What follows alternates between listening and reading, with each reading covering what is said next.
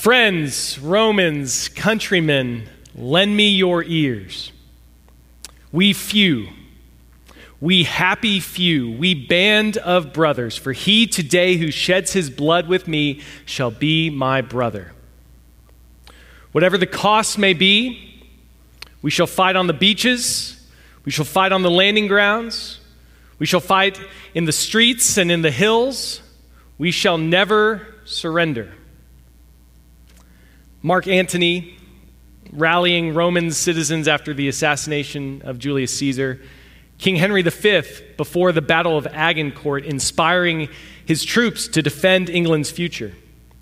Winston Churchill, during World War II, after the British Expeditionary Force had to retreat from Dunkirk, encouraging the people to not give up. These are three of the most famous speeches from kings or rulers that were given to stir the subjects of that kingdom to action. And this morning and throughout the summer, we're going to study a speech. It's a speech from a king about his kingdom and what the subjects of that kingdom are called to. It's far more well known, it's of greater impact and significance than, than those three or any other speech ever delivered in human history. This summer at Grace, we're going to study over nine weeks together the Sermon on the Mount. It's Jesus' most famous sermon. It's the longest section of teaching that we have from Jesus in the scriptures. And, and as we, we go through this, you may hear and, and you may read and you may recognize many of the things. Uh, you are the light of the world. Turn the other cheek. Our Father who art in heaven uh, judge not lest you be judged. Do unto others as you would have them do unto you. And so I'm so excited for us as a church these next few months to study Jesus' words and, and dive in and gain a better understanding of these things that maybe we've, we've heard so many times that they've become kind of rote. Let's see what is Jesus telling us about what life is like, and more importantly, what he is like. You can find the Sermon on the Mount in the Gospel of Matthew, chapters 5, 6, and 7. As we study together this summer, I want to encourage you to not just make this a Sunday morning only kind of thing. Spend time during the week in Matthew 5, 6, and 7. Make this your uh, summer of the Sermon on the Mount. So maybe you'll, you'll read through it multiple times uh, using a different translation each week. Or, or you really focus in on one or, or two of these passages, or, or you just camp out in one verse and you dwell on it and you meditate it, on it. Maybe you and some friends, or you and your life group, you decide and you, you commit to, hey, let's memorize uh, the introduction, the Beatitudes. Or let's memorize all of chapter 5. Or, or, hey, you have all summer, let's memorize the Sermon on the Mount.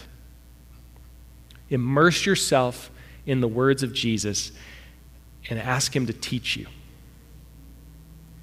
This morning, we'll start in Matthew chapter 5, and you can go ahead and open your Bibles and join me there. Would you also please uh, join me in standing, and let's read the passage out loud together. We'll put it up on the screens so we can all read from the same translation. This is Matthew chapter 5, starting in verse 1. Seeing the crowds, Jesus went up on the mountain and when he sat down, his disciples came to him. And he opened his mouth and taught them, saying, Blessed are the poor in spirit, for theirs is the kingdom of heaven. Blessed are those who mourn, for they shall be comforted. Blessed are the meek, for they shall inherit the earth. Blessed are those who hunger and thirst for righteousness, for they shall be satisfied. Blessed are the merciful, for they shall receive mercy.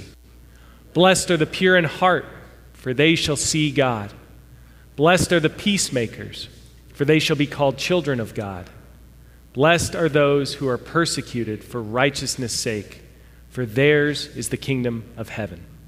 Please be seated. Today, in our teaching time, we're going to explore three things. First, we're going to look at Jesus the King. Then, We're going to study what he has to tell us about his kingdom. And then finally, we'll close by examining our posture toward and, and how we relate to our king. The king, his kingdom, and our posture. So, first, we need to recognize that Jesus is the king. When Mary, Jesus' mother, was told that she would give birth to the Messiah, the angel told her, The Lord God will give to him the throne of his father David, and he will reign over the house of Jacob forever, and of his kingdom there will be no end. Throne, reign, kingdom. Before his birth, Jesus is announced as a king. And then in the Gospel of Matthew, each chapter leading up to the Sermon on the Mount is clearly depicting Jesus as a king. Chapter 1 starts with a genealogy, it's, it's the family tree, it's the ancestry of Jesus. And Matthew 1 tells us that Jesus is of the line, he's of this royal lineage from David the king. Matthew chapter 2, after Jesus is born, the wise men, they're, they're searching for him. And do you remember what they ask? They say, Where is he who's been born King of the Jews? In chapter 3, Jesus' cousin, a guy named John, he's baptizing people, and this is his message Repent, for the kingdom of heaven is at hand. Prepare the way for the king. And so, from the start, before Jesus truly arrives on the scene in the Gospel of Matthew, the stage is set and he's been identified as the king. In Matthew chapter 4, this is one chapter now before the Sermon on the Mount, Jesus begins his ministry. And we're told that he began to preach, saying, Repent, for the kingdom of heaven is near. The Gospel of Matthew uses this word kingdom 54 times. In the entire Bible, the phrase kingdom of heaven is used 34 times. 32 of them are in the Gospel of Matthew. Matthew calls Jesus the Christ 16 times. That's a royal title. It means uh, the Messiah or the anointed one, anointing being what you would do to the king. And so the point is this the central message of the Gospels, particularly the Gospel of Matthew, is that Jesus Christ is the king, and he is bringing, he's inaugurating, he's initiating the kingdom of heaven. In Matthew 4, Jesus is healing people, he's purging demons from people, he's preaching in the synagogues, and wherever he goes, there's this following. There are crowds gathering to see and hear and experience him. In the final verse of Matthew chapter 4, we're told that great crowds followed him from Galilee and the Decapolis and from Jerusalem and Judea and from even beyond the Jordan. So that's the context for this sermon that Jesus is about to preach. He's well known now, he's accomplished these incredible, miraculous things, and he has a following. And in Matthew chapter 5, we're told that seeing the crowds, Jesus went up on the mountain and when he sat down, his disciples came to him, and he opened his mouth and taught them. Jesus hikes up the side of a mountain, he sits down, and he starts teaching. But notice who he's speaking to it's his disciples. The crowds, this, this mass of people that have interacted with him or, or they've heard about him or they just want to see him, they're there too, but it's when his disciples come to him that he opens his mouth and he begins to teach. So the audience here is, is probably two concentric circles. There's this inner circle of the disciples, they're gathered around Jesus' feet, and then there's this outer ring of the crowd. And they're listening too, they're, they're hearing what he's saying. In fact, at the end of the sermon, Matthew chapter 7, we're told that when Jesus finished these sayings, when he finished his sermon, the crowds were astonished at his teaching for he was teaching them as one who had authority, not like their scribes. The Sermon on the Mount is different than any other speech or any other sermon because Jesus is different than any other king. But let's pause for just a second and ask what does it mean that this sermon was primarily addressed to his disciples. Because it's clear right here in the text, there's this distinction between the crowd and the disciples. The crowd gathers to listen, the disciples are there to learn. The crowds want to know what Jesus has to say, the disciples, they just want to know Jesus. The crowd eventually goes home. The disciples leave everything to follow the king. And so, from the start, before we even hear a word from Jesus' sermon, we have to consider are we part of the crowd or are we disciples following our king? Because if we're just part of the crowd, then the Sermon on the Mount, we, we can just pick and, and choose the, the parts that appeal to us or that, that we like to hear or that coincide with our pre existing theology. We can, we can select the parts that affirm our traditions or our political beliefs or our way of living. And if we're just part of the crowd, we can listen to Jesus' words and we can say, Man, nice sermon. It was beautiful, beautiful words, so inspiring. And then we can walk out that door and we can go on living exactly as we were. But if you and I are disciples, if Jesus is our king, then the words of the Sermon on the Mount are a royal decree. And they're not so much for us to be inspired by as they are a pronouncement for how we ought to live. Because if Jesus is king, then what he says has absolute authority in and over our lives. The theologian N.T. Wright says this If you want to know who God is, look at Jesus. If you want to know what it means to be human, look at Jesus. If you want to know what love is, look at Jesus. If you want to know what grief is, look at Jesus. And go on looking until you're not just a spectator, but you're actually part of the drama which has him as the king, the central character. Members of the crowd live as the main character in their own lives. If you're a disciple, you have and you serve a king. And in the Sermon on the Mount, Jesus the King gives us a vision of what the kingdom of God looks like. This sermon gives us a perspective of his kingdom. So, with that background, let's turn now to the introduction, these introductory words of Jesus' sermon. Sermon on the Mount begins with these eight incredible verses that have been uh, labeled or dubbed the Beatitudes. And, and they're called that because each one of these verses begins with this common refrain Blessed are. And that's what beatitude means. It's, it's Latin for blessed. Because these eight statements tell us who is considered blessed in God's kingdom. So if you're looking at them in your Bible or on, on the screens, you can see that th- these verses are a single unit. And when you look at the first and the last, you'll notice this promise Theirs is the kingdom of heaven. Jesus opens and he closes with this identical promise of the kingdom of heaven. Now, the other six Beatitudes, sandwiched between these two, they're all different as far as, as what's being promised. And they're different because they tell us what kind of kingdom Jesus rules over and, and what that kingdom's like. It's a kingdom where those who mourn shall be comforted, the meek shall inherit the earth. Hunger and thirst for righteousness shall be satisfied. The merciful shall receive mercy. The pure in heart shall see God. Peacemakers shall be called children of God. The Beatitudes are promises.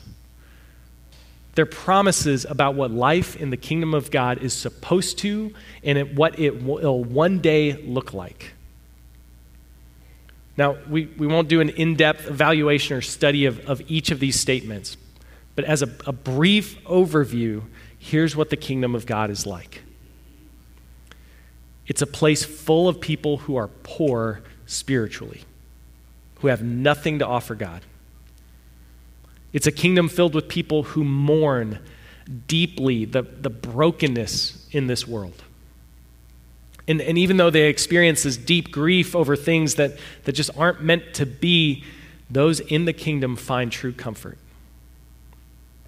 Jesus' kingdom isn't crowded with warriors who fight his enemies on the beaches and on the landing grounds or, or take the world by force. It's a kingdom of the meek and the humble. And their inheritance is the entire earth. It's a kingdom where the people in it have hungered and thirsted for righteousness. It, it takes a while before you become hungry. You have to wait some time and go for quite some time without water before you become thirsty. I love this verse hunger and thirst for righteousness. It's describing a people who have longed for it. It reminds me of Greek mythology and the story of uh, Tantalus, who was cursed. He was condemned to spend all of eternity in this pool of water with a, a branch full of grapes just over his head.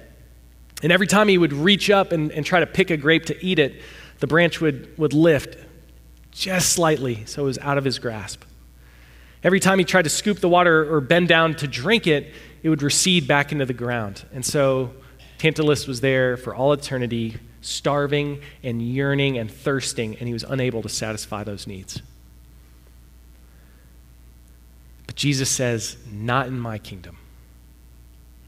Not in my kingdom. It's not like that. My kingdom is a place where this, this desire, this this thirst for justice, this hunger for righteousness, it's met, it's satisfied, it's filled.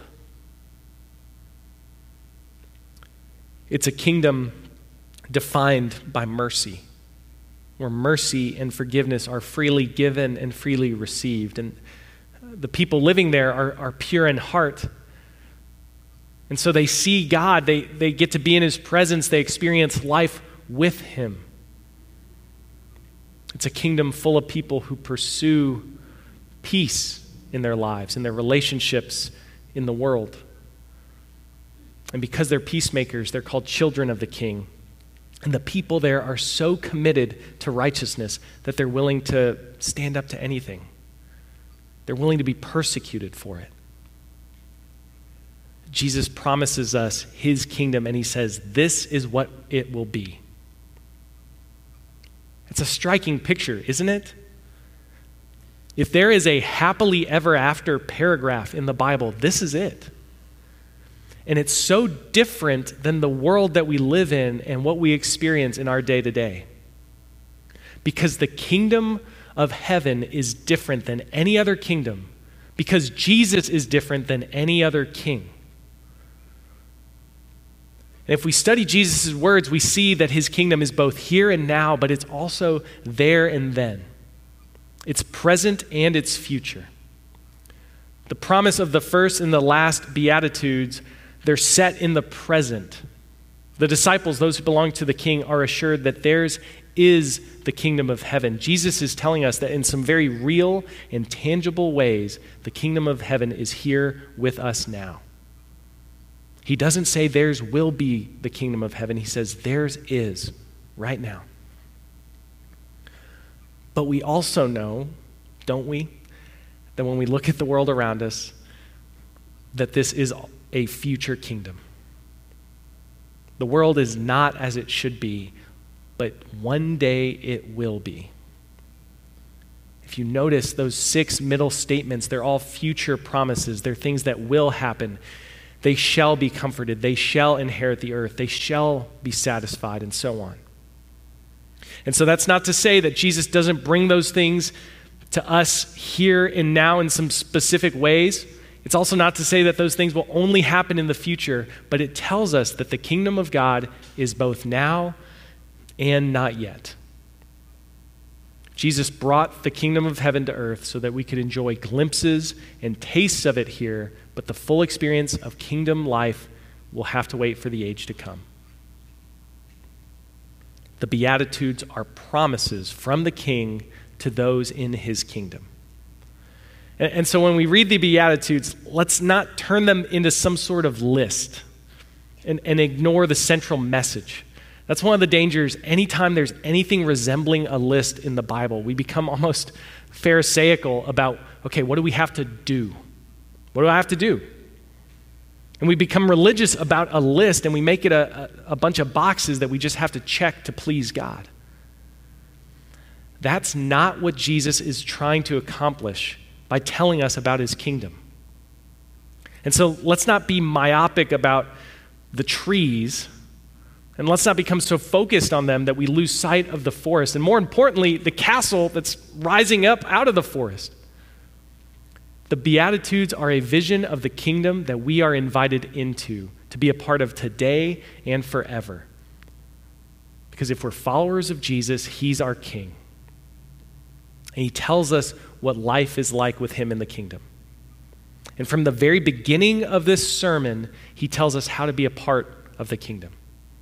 He tells us what our posture has to be to enter the kingdom of God. It's the very first statement in the Sermon on the Mount.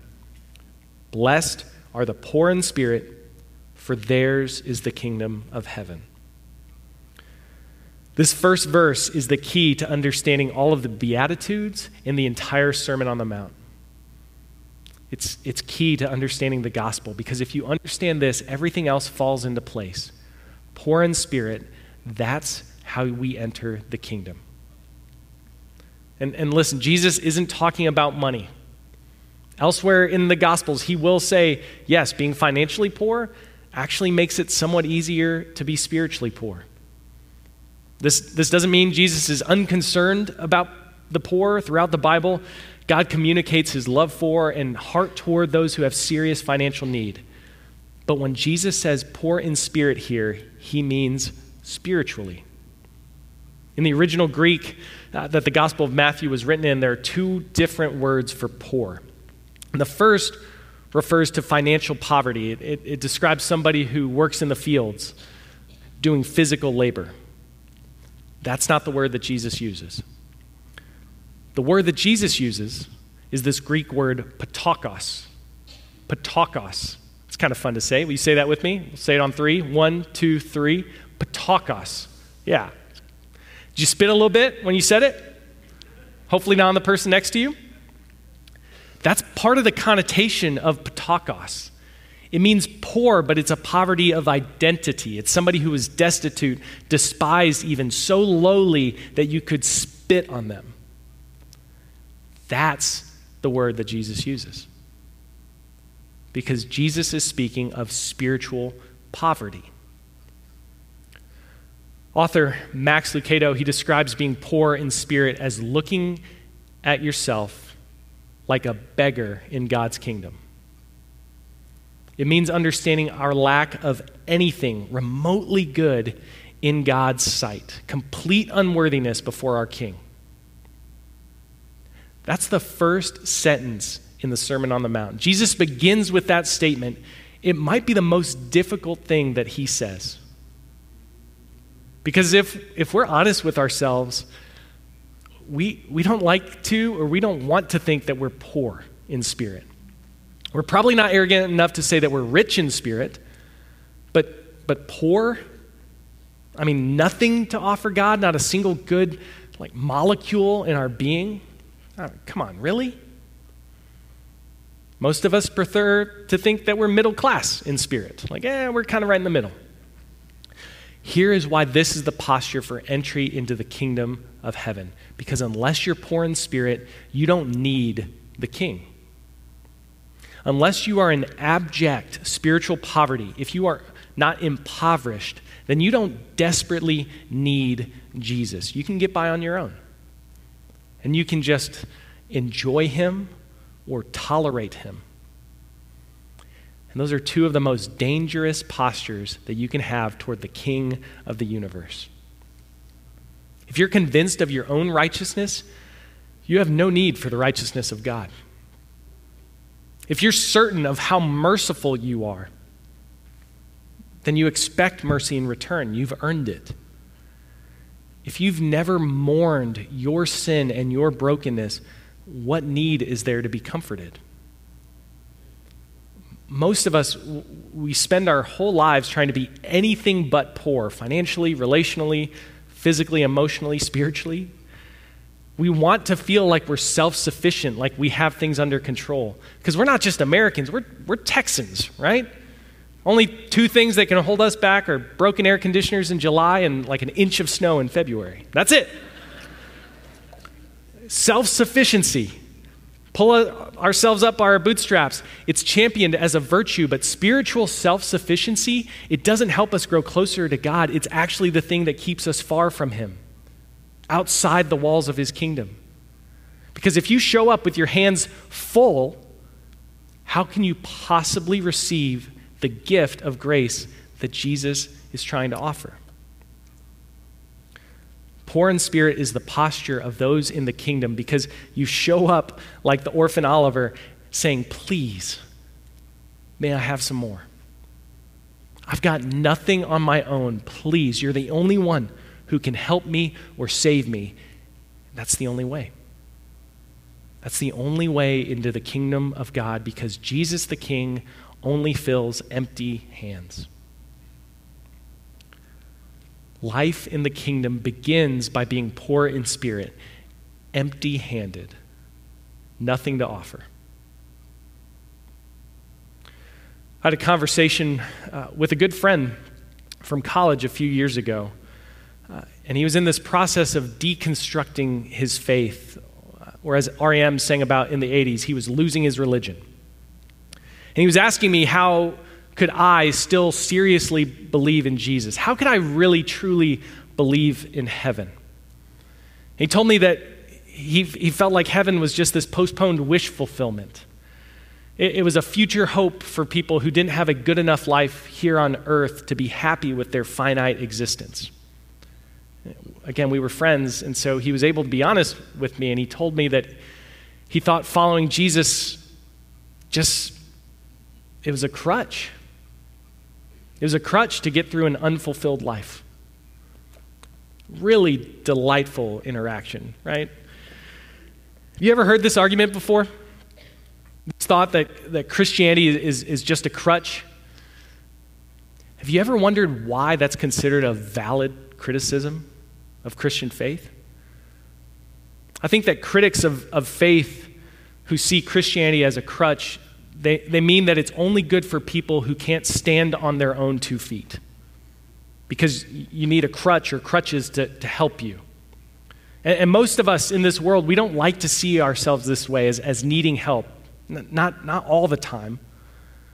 And so calling Jesus a crutch, it, it's meant to be offensive to our sense of self sufficiency. But in my conversation with this friend, I, I surprised him because I said, I agree. Well, I, I said, you're, you're close. You're actually not going far enough. Because believing in Jesus, it's, it's way more than a crutch. If I'm on crutches, I'm still getting along mostly under my own power. It's just a foot or a, a leg that's hurt. I believe I can't do anything on my own, not a thing believing in Jesus isn't a crutch, it's, it's more like a full on heart transplant for a terminal patient. I, I told him, You're right. I cannot do this on my own. I can't do anything on my own. Life doesn't make sense without Jesus. He's not a crutch, He's everything. He's my king. This is how the kingdom of heaven works. The only way we can enter inside is if we're poor in spirit. And listen, please hear me. Please hear me on this. That is the posture of the kingdom because it's the posture of the king. Poor in spirit is the posture of the kingdom because it was first the posture of our king. The Bible tells us that Jesus, though he was in the form of God, did not count equality with God a thing to be grasped. But he emptied himself by taking the form of a servant, being born in the likeness of men. And being found in human form, he humbled himself further by becoming obedient to the point of death, even death on a cross. Therefore, God has highly exalted him and bestowed on him the name that's above every name so that at the name of Jesus every knee should bow in heaven and on earth and under the earth, and every tongue confess that Jesus Christ is King to the glory of God the Father. Jesus spoke the Beatitudes, and then he lived out the Beatitudes for us.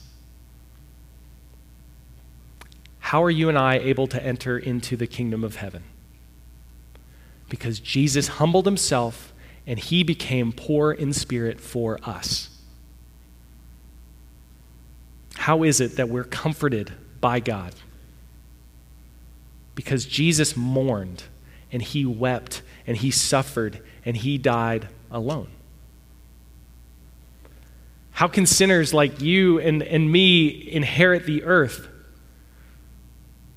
Because Jesus became meek for our sake. He was stripped of everything.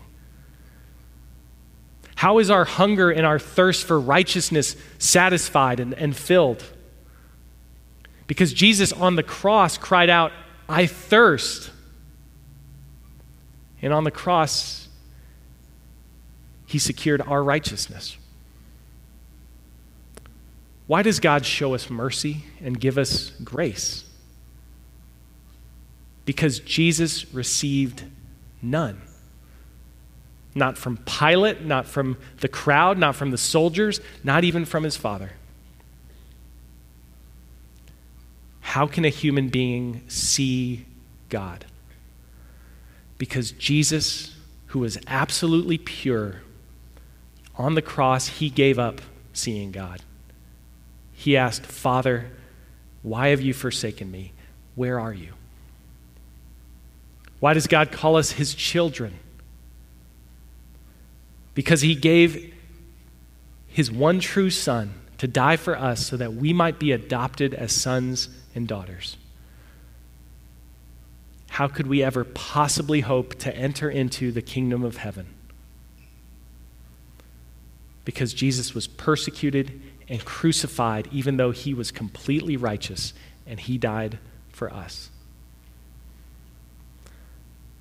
When you're able to see the king being poor in spirit for you, you can drop all pretense and pride and self righteousness, and you can show up empty handed and say, I've got nothing to offer. I've got nothing. And when you're poor in spirit, the king looks at you and says, Welcome home. Welcome to my kingdom. Would you please pray with me?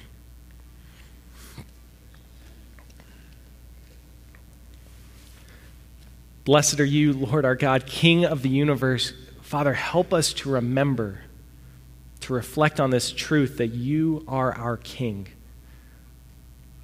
God, we pray that as we spend time in your word, God, today and, and this week and, and throughout the summer, as we study this, this sermon, God, the words would be new to us.